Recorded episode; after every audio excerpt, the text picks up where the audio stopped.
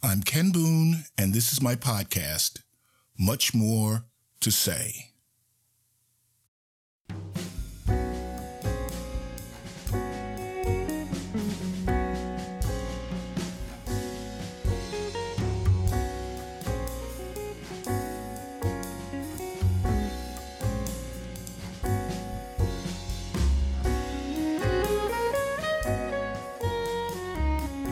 This show is sponsored by the Descant Music and Media Group, creators and producers of podcasts covering a wide range of subjects.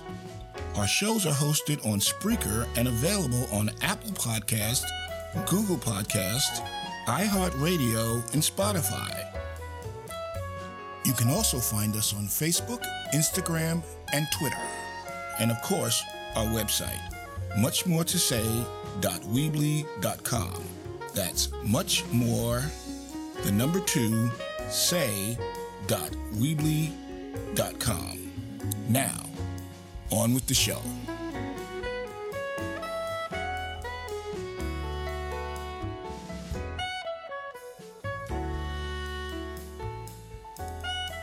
You know, I love those TV spots, those uh, commercials for that product, Boost, which is the old timers milkshake.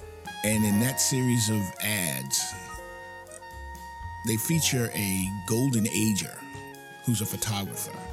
And she drinks and swears by the product. In one of the early ads, she's on a photo shoot capturing a very young, very hip band. She has them posing by trees. She has them, you know, doing all kinds of other stuff. And they're listening to her because she knows what she's doing. In another one, she says, you know what? Age is a number and mine is unlisted. And they go on and on from there. Now, I would bet the characters to develop the character or the backstory of the character is uh, someone who, you know, worked their tail off, went to school, got a job, worked their way up, always took pictures on the side, always uh, was the family member who got the great shots. And then when she retired, she's like, you know what? I'm gonna do this full time, and I don't care, you know, who likes it or who doesn't like it, as long as my client likes it. And if I had to do it for free, I would. That's that's the backstory I'm writing for her, and I'm nowhere close to the real thing. So this is just me talking, probably. There's another series of ads from uh, Etsy, which is the crafty artisan like online marketplace that you know, they've been around forever, but you know after the pandemic hit, you started seeing more ads for that because people were home and they were trying to make extra money, so they would kind of pull out their crafts, dust them off, and sell them. Now, the, the, in this case, the um, this one particular ad, the announcer or the voiceover artist, I should use the correct term, who's playing the role of the naysayer, who's saying that talking about dreams and how they're shot down by those who love you because they mean well. And one line that stuck was, You're too old. You're too old to fulfill your dreams. And in that case, the person who's selling through Etsy says, Oh, yeah, I'll show you. I'll sell my mugs. I'll sell my rugs. I'll sell my paintings. You know, I'll, I'll, I'll do what I have to do and I got a place where I can go. So, you know, you can take your opinion and, you know, go somewhere. As far as I'm concerned, as for me, and I decided to follow my post retirement dream, and that was producing the spoken word media. It wasn't always that dream because it always didn't exist, but it did. But that's, you know, for another day. Now, starting with podcast, then moving on to capturing live events such as conferences, such as webinars, and the like. I then moved on to, you know, adding voice acting. And in the last episode, I even uh, put out or I let you guys hear a, um, a 15 second well, a, a series of 15 second spots that Celia and I did with some music and all that stuff. And here's the deal like the other actors or characters in those other commercials where two or three can hear me, I consider it a success. And I would do it for free. I'm doing it for free. And uh, whatever, whatever comes of it, as long as two or three can hear me, I'm a success and I will continue. When I began this podcast last September, my main intent was to use it to help uh, disprove a lot of the disinformation surrounding the upcoming elections. That was the hot button topic. So, in a small way, I was trying to defang the monsters who on the other side of the aisle who are trying to scare us into, you know, behavior that they thought was acceptable. We were also ass deep in the uh, COVID 19 battle. We were still in lockdown, social distancing, and mask, mask, mask wearing mode. That vaccine was still somewhere over the rainbow. And little did we know that there were forces out there trying to unravel our way of life. That's just coming out now. Finally, the selfish thing was I wanted to use this show to promote the other shows I produced for other hosts. Now, unfortunately for our listeners, the other shows went into what they call pod fade. All right, so what's pod fade? Okay, that's when you stop your podcast without notice. Doesn't end intentionally. You just run out of energy, things to say, you don't want to do the work, or there's other things that come up. And you just stop uh, producing episodes. You know, that's what happened. Hopefully they'll come back, but if not, we got a good run. Now, as sad as it is to see a podcast fade out, it's not uncommon. You know, most podcasts fade or cease to be after just seven episodes.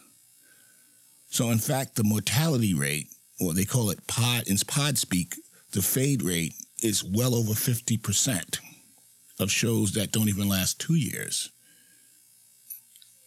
Period. Now, I have this small show with a small audience and even smaller prospect for future growth. So that leaves me with this question Is it a failure? Am I a failure? Here's the short answer Hell no. But if you don't consider my show a failure, then what should be considered a failure? Well, this looks like a job, a research job for my trusty Google machine. All right, in my uh, research, I came across several articles, but one really jumped out at me, and it was from a writer named Brandon Beard, and he writes for the website medium.com. And this one was, uh, the, the title was Five Reasons Most Podcasts Fail but yours don't have to. Now, he starts by saying that, you know, podcasts, they fail. Maybe not immediately, maybe not in the first few months, but most podcasts fail. So we need to prepare ourselves. First of all, find out what is failure and how, again, how can we prevent against it? Um, one of the main reasons for failure in that arena is that the podcaster simply gives up. They decide it's not worth their time or the investment of their talents and they do something else. So they may, you know, take to blogging. They may set up a YouTube channel. They may do a bunch of, they may just quit communicating altogether. But they shouldn't, but they do. And then this thing called pod fade comes in. And uh, that's pretty much, you know, just even though you didn't intend to, the show just kind of went away. That's what they call pod fade. Uh, but, you know, you don't want to be discouraged if you're out there. You know, there's hope. I mean, because again, um, us podcasters, we're creators and we're communicators. We have something to say and we are not going to, you know, let something like, you know, poor listenership or, you know, just struggling with the technology or, you know, trying to find interesting things to say all the time on a week consist, consistent basis, weekly, bi-weekly, sometimes even daily. We're not going to let those challenges stop us because we're going to keep moving. So, let's examine the five reasons why most podcasts and podcasters fail. Now, this is per Mr. Beard. Okay. Number one, they have the wrong expectations. I mean, they believe their show is going to be a smash right out the gate. Overwhelming success, overnight success. But that leaves them feeling discouraged when it's not. But the good news is that their show, your show, my show can change and evolve over time and get better. So don't stop. Just keep at it. Number two, they sabotage themselves. They make the show they think they should make instead of making the show they want to make. I mean, there's a saying in baseball when you're trying to coach up kids and they're nervous and everything, you tell them, trust your stuff. I believe that. Same with podcast. Same with everything. Number three,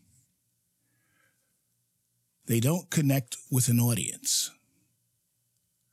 Who's their audience? Who's your audience? Who's my audience? That audience is you or someone just like you. So you talk directly to them. And before you do that, you ask yourself, what do I like to hear? What podcast do I listen to? What YouTube videos do I watch? And remember, you haven't cornered the market on pretty much anything. So if you like something, there's a pretty good chance that there are hundreds, thousands, maybe even millions of people who like it, who like the same thing. So you talk directly to yourself, you talk directly to them, and you'll find your niche. Number four, they're doing too much. They stretch themselves too thin. But there is a lot to do, especially when you're starting out. You're doing everything. You don't have the support of a network behind you. You just, you know, you just have to go it alone. But don't stretch yourself too thin. What you can do is develop an efficiency system, test it, and stick with it for as long as it works. I have mine it's taken me a while to get there because I'm a I'm not that fast of a study, but I have mine and I can do these things. I can do these episodes in like no time now. Trust me, it works. And finally, number five, they don't create raving fans. Now, despite all the technology out there, the marketing, the marketing that's free, the marketing that people are selling, word of mouth is still the best way people will discover a new show. I mean, I know I find something I like, I'm telling people. And um, that's how these things grow organically. I mean, there's the other techniques work, but word of mouth is the best way for people to discover a new show. So you need to create a buzz if growth is your main objective. Okay, this is about time that I wrap up this episode. There's plenty more coming down the pike, and I'm glad you're listening. I can't thank you enough. Now, why my efforts are not a failure, in my opinion. All right.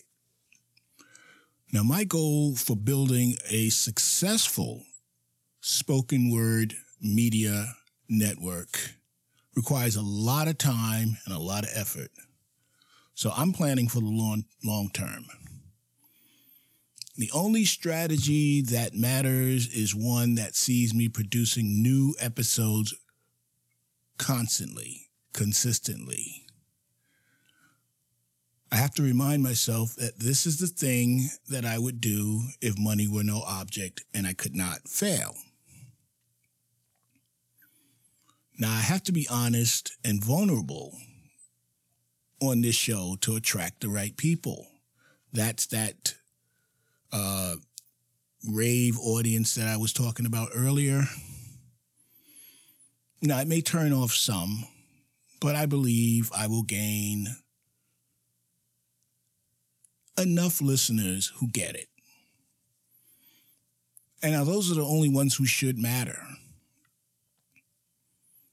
One of the things I did was I found another community of podcasters, you know, out there who understand the journey. I may or may not have listened to their show, but I appreciate what they do. And when I listen to it, you know, I like it. You know, I share it if the content is something that, um, you know, my audience may like. And who's my audience? Me, people like me.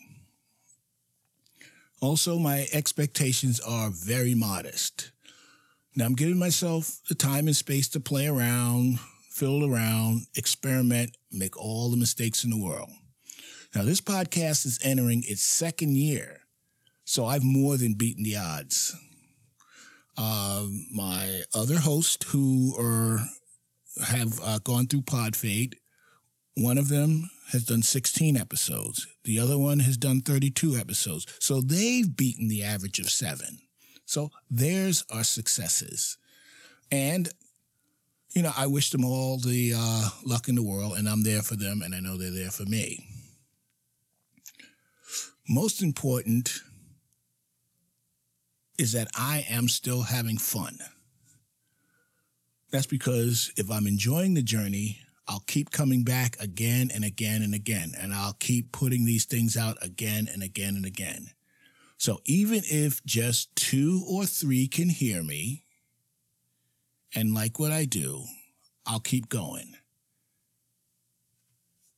Now, as for the host of the other shows I produced, one of them, you know, they had, they've embarked on a journey of self actualization doing a lot of reading, a lot of studying, and you know, I support you know their efforts 100%.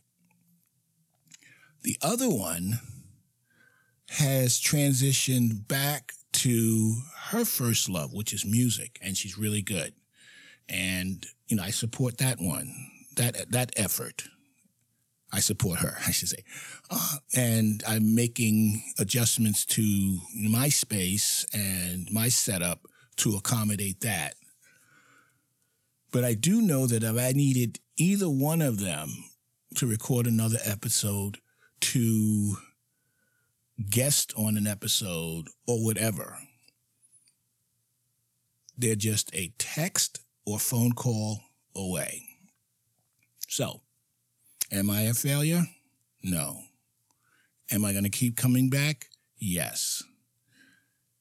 And if you guys want to, you know, try this thing out, let me know. I mean, I'm also getting to the point where I've got some kind of proficiency where I can actually coach and tutor you. Now, this isn't a sales pitch. This is something that, you know, I would do and I'd probably do for nothing. So Thank you guys for listening, and I will see you next time.